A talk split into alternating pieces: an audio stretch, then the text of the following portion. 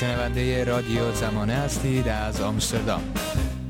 شب یک شنبه بود که خبر تیر خوردن نوید رو دادن به ما. ازم به حضور شما. ما همون شب یک شنبه هم حرکت کردیم رفتیم تهران. رفتیم تهران دیدیم که بله داستان درسته بند خدا دیده که خیابون شلوغ اون اصلا تو کار مثلا اصلا سیاسی و اینجور چیزا هم نبود. ایشون یه کار فرهنگی داشت با انتشارات کتاب کار می‌کرد. قبلا توی مد لباسا کار می‌کرد. باز هم بود. هر کی لازم داشت اینو میبود اونجا چون قد بلند بود یه تیپ استایل خیلی خوبی داشت. ازش استفاده می‌کردم برای مانکنای داخل ویترینشون. ارزم به حضور شما اون روز که خبر دادن ما رفتیم اونجا خبرها اینطور بود که دیده بود که خیابونا شلوغ شده بود سر و صدا اومده.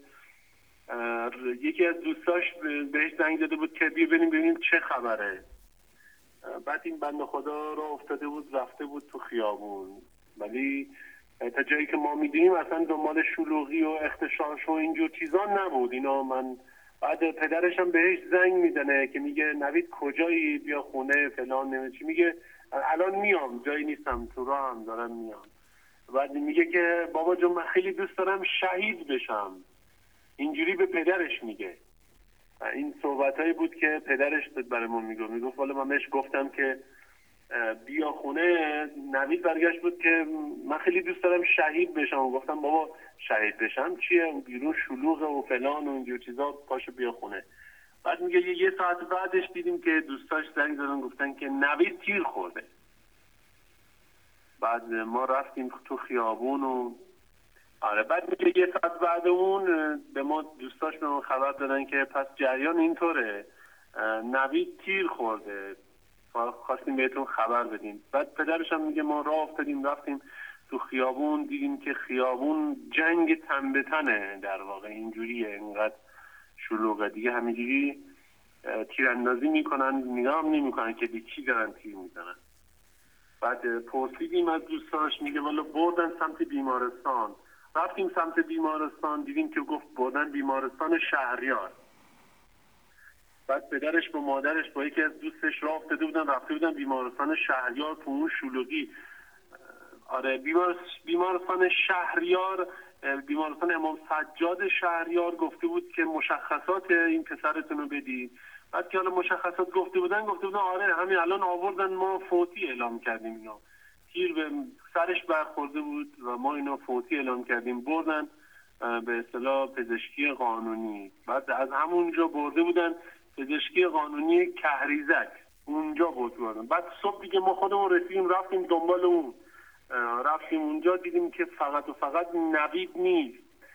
از بچه از بچه کوچیک تا پیرزن پیرمرد 60 ساله 70 ساله هم اونجا دنبالش اومده بودن که این تیر خورده. یه بنده خدایی حتی بود داخل خونش بهش تیر خورده بود. حالا نمی‌دونم تیراندازی مستقیم بهش کرده بودن. چطور شده بود که اون فیلم اونجا رو داشت می‌گفت که من برادر ما نشسته بودیم تو خونه و دیدیم از شیشه تیر تیر تیراندازی میشه و خورد به داداش منو. گفت اورژانس زنگ زدیم اومدم داخل خونه محمد رو اونجا فیلم برداری کردیم.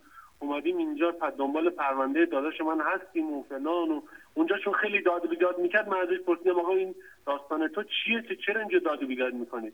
می‌گفت آقا داداش من تو خونه تیر زدم تو طبقه سوم تیر به داداش من که دیگه تو خیابون و تو اختشاش و اینجور چیزا نبود که.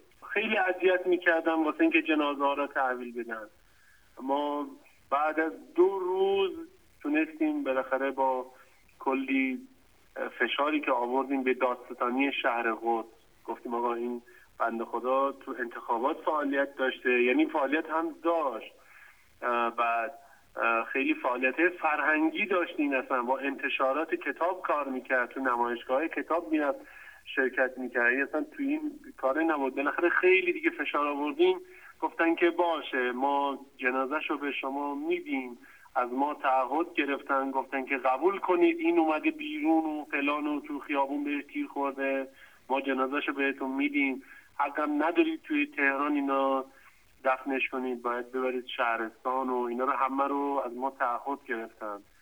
بعد آدرس شهرستان ما رو گرفتن. گفتن برید آمبولانس میاره همونجا توی قبرستانی اونجا بهتون تحویل میده. که دیگه اون روز غروب بعد از اینکه دیگه همه کاراش انجام شد حتی اجازه ندادن که ما با همراه آمبولانس بیایم. آمبولانس رو به طور, به طور مخفی از اونجا حرکت دادن. بعد غروبش ولوش ساعت هفت بود. آمبولانس اومد و شهر سومسرا اون جنازه رو تحویل داد به ما. بعد خود من جنازش رو تحویل گرفتم. یعنی خودم زودتر از اونا رو افتادم اومدم که ببینم این ازشون چقدر صحت داره. حتی ما دو نفرم گذاشتیم اونجا که اگه جنازه نرسه اون دو نفر دوباره پیگیری پیگیر کنم آقا شما گفتید ما جنازه رو میفرستیم ولی نفرستادیم. ولی فرستادن جنازه رو. بعد روز بعدش که صبحش که ما تشریح کردیم تا ماموران اطلاعاتی همراه ما بودن که شعاری بر علیه نظام و بر علیه مسئولین درجه یک نظام ندیم و فلان و این چیزا همراه ما بودن. ولی مراسم ما گرفتیم. محدودیتی برای اجرای مراسم نداشتن برای ما. اون چیزی که واقعیت من دارم میگم. ولی همراه ما بودن دو تا ماشین با لباس شخصی چیزی نگفتن به ما. من اون چیزی که اونجا اتفاق افتاده دارم میگم بهتون. آره از دور پیگیر بودن خیلی نزدیک هم نشدن. ما هم مثل یه نفر مرده عادی که می شدم اونجوری تشریح کردیم. اونجا تو شهرستان برای ما محدودیتی قائل نشدن. اون چیزی که اتفاق افتاده. ولی اجازه برگزاری مراسم در شهر قدس که در واقع خونه پدر ایشون بود رو ندادن و نه خیر شهر قدس نه. ولی تو شهرستان ما براش مراسم خط گرفتیم. واقعیتش اینه. ولی افراد دیگه یا که اونجا جنازه ها را دادن ظاهرا مثل که اجازه ندادن. چون ما با چند نفر از اونها در ارتباط بودیم. گفتن اجازه ندادن ما اینجا مراسم. حتی شبانه مثل که دفت کردن. در همون محویزان یا در تهران منظورتونه؟ نه نه نه در تهران در در روستاهای دیگه آره در روستاهای دیگه که شهر سوم سرا بود اجازه اصلا تشییع جنازه و چیزا ندادن ظاهرا مثل که اون چیزی که ما شنیدیم. ما چون دیگه تشییع جنازه آشکاری ندیدیم ولی چند نفر بودن تو شهرستان سوم سرا که با بعدا ما پیگیر شدیم گفت بابا شما چجوری تشییع جنازه کردید؟ به ما اصلا اجازه این همچی کاری ندادن. گفتن باید مخفی دفن کنید باید شبانه دفن کنید که کسی نبینه. آره. خودشون آوردن دفن کردن. گفتم والا ما نه ما خیلی اصرار کردیم ما رو آزاد گذاشتن. ولی بقیه رو آزاد نذاشته بودن. تازه فکر کنم اولین جنازه هم که از اونجا تحویل گرفته شد جنازه نوید بود که ما خیلی رو دادستانی اصرار داشتیم. اینجوری شد که به ما دادن.